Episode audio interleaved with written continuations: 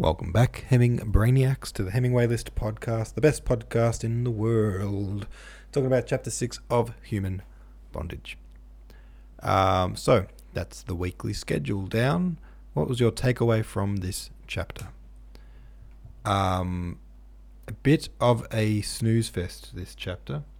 Not the biggest snooze fest we've seen on the Hemingway list, but I did find it a bit hard to pay attention. But then I don't think there was anything too critical being portrayed in this chapter. I think the idea was to give this I- this impression that their weekly schedule was repetitive and routine and regimented and strict and I'm trying to think of a particular word and I cannot.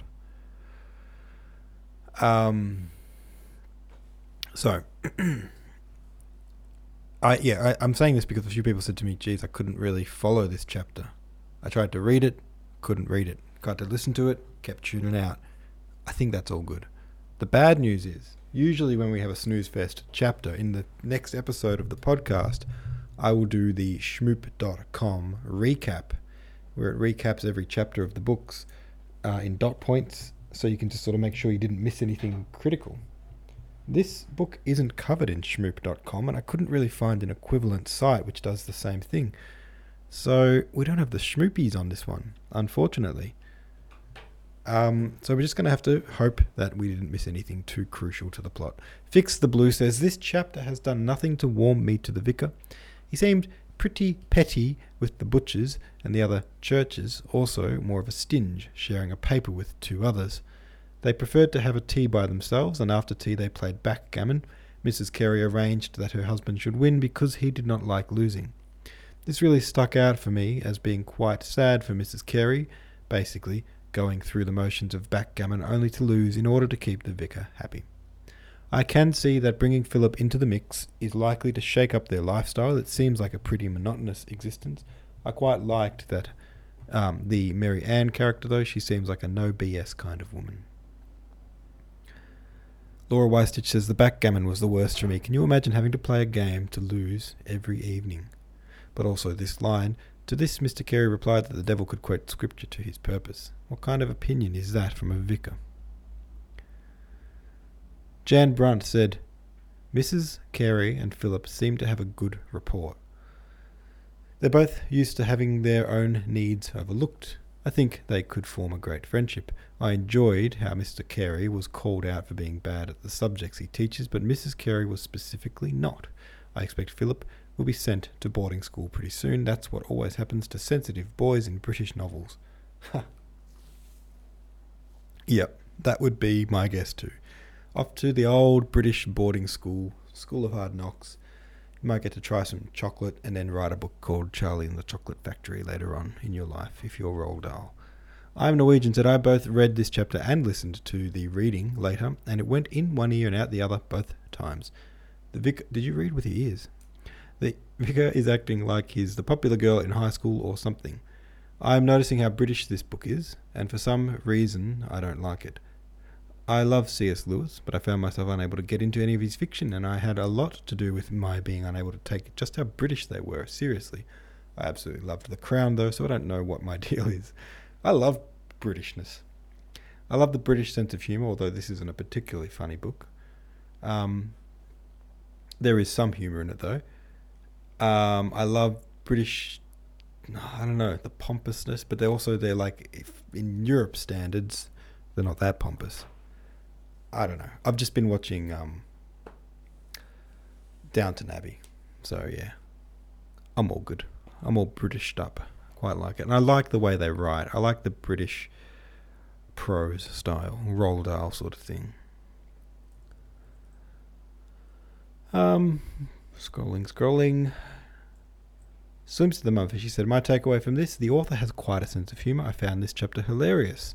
For, the, for example, the way he described the umbrage of the two butchers, the contretemps between the vicar and the churchwarden that required high level diplomacy of two wives, the rigidness of the weekly meals, including dating the eggs, the uproar over the bathing schedule, the fact that Mary Ann absolutely rules the roost. I also think he described a slice of a certain type of provincial life in the late 19th century England really well. Um, yeah, I suppose it was kind of comical, the how ridiculous their routine is and how strict it all is. Acoustic Eel says he doesn't even want to pay full price on a newspaper. I can't with this man. I enjoyed the Josiah Graves slash Mr. Carey episode. They both ended up back where they started because their starting position was what both of them wanted the most. It gives an eternal feel to the place where this book, of, where this part of the book is set. Everything's seeing to maintain, everything seeing to maintain things the way they are. I can't decide if I like the way that part was told as a little backstory to Mr. Carey's character, or I also want to hear the full story of that episode told as the main action for a couple of chapters. I think I would chuckle while reading it, as I have been for the last couple of pages. I am hoping he threw away what would have been a good comedic story arc because he has even better material coming up for us. Well, hopefully. Only one thing to do, though, isn't there, and that is to find out by reading chapter 7, which goes exactly like this, verbatim. Sunday was a day crowded with incident.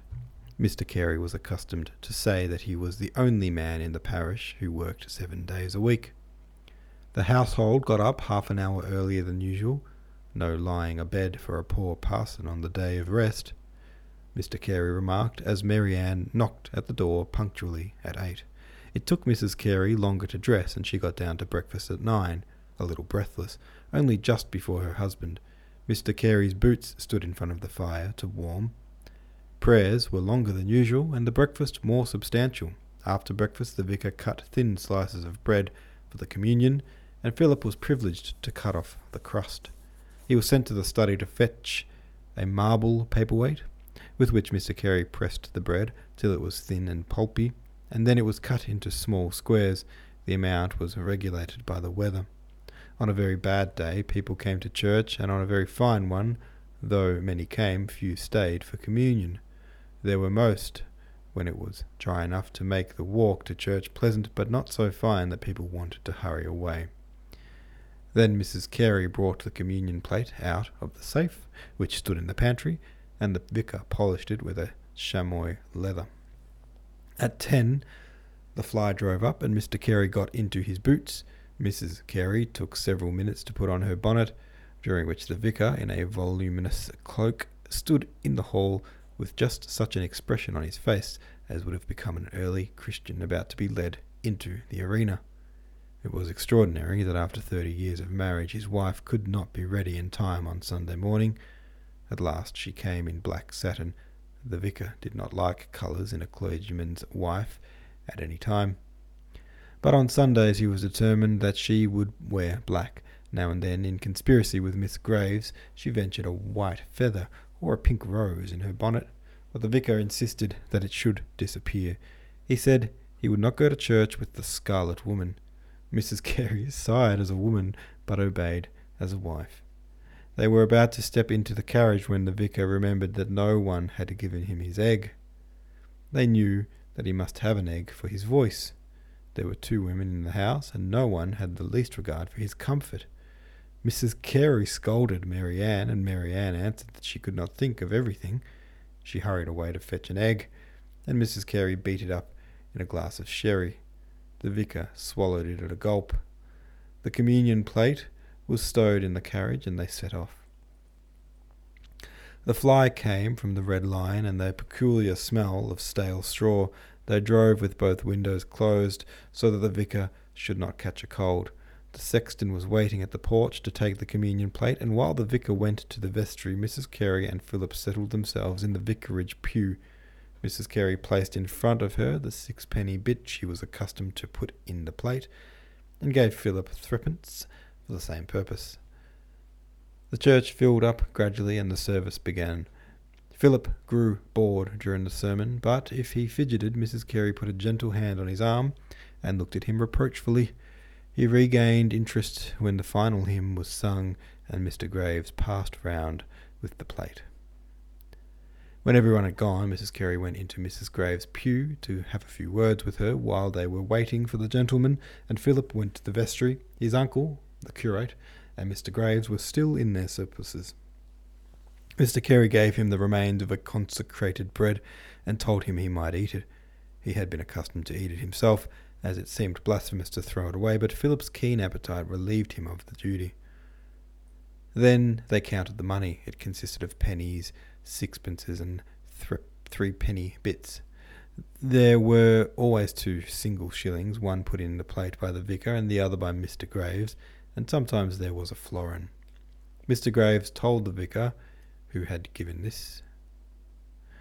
Miss, Mr. Graves told the vicar who had given this.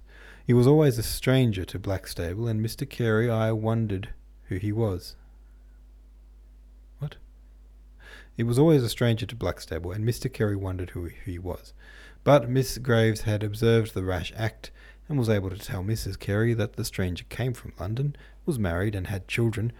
During the drive home, Mrs. Carey passed the information on, and the vicar made up his mind to call on him and ask for a subscription to the Additional Curates Society.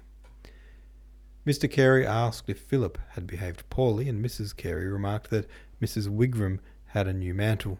Mr. Cox was not in church, and somebody thought that Miss Phillips was engaged. When they reached the vicarage, they all felt that they deserved a substantial dinner. When this was over, Mrs. Carey went to her room to rest, and Mr. Carey lay down on the sofa in the drawing room for forty winks. They had tea at five, and the vicar ate an egg to support himself for even song. Mrs. Carey did not go to this so that Mary Ann might, but she read the service through and the hymns. Mr. Carey walked to church in the evening, and Philip limped along by his side. The walk through the darkness along the country road strangely impressed him, and the church, with all its lights in the distance coming gradually nearer, seemed very friendly. At first he was shy with his uncle, but little by little grew used to him, and he would slip his hand in his uncle's and walk more easily for the feeling of protection. They had supper when they got home. Mrs. Carey so Mr. Carey's slippers were waiting for him on a footstool in front of the fire, and by their side Philip's. One the shoe of a small boy, the other misshapen and odd. He was dreadfully tired when he went up to bed, and he did not resist when Mary Ann undressed him. She kissed him after she tucked him up, and he began to love her. All right, there we go. Nice. The last line of the the chapter kind of gave it a little sweet twist, didn't it? Have your say about this one over on the subreddit. Thanks for listening. See you tomorrow.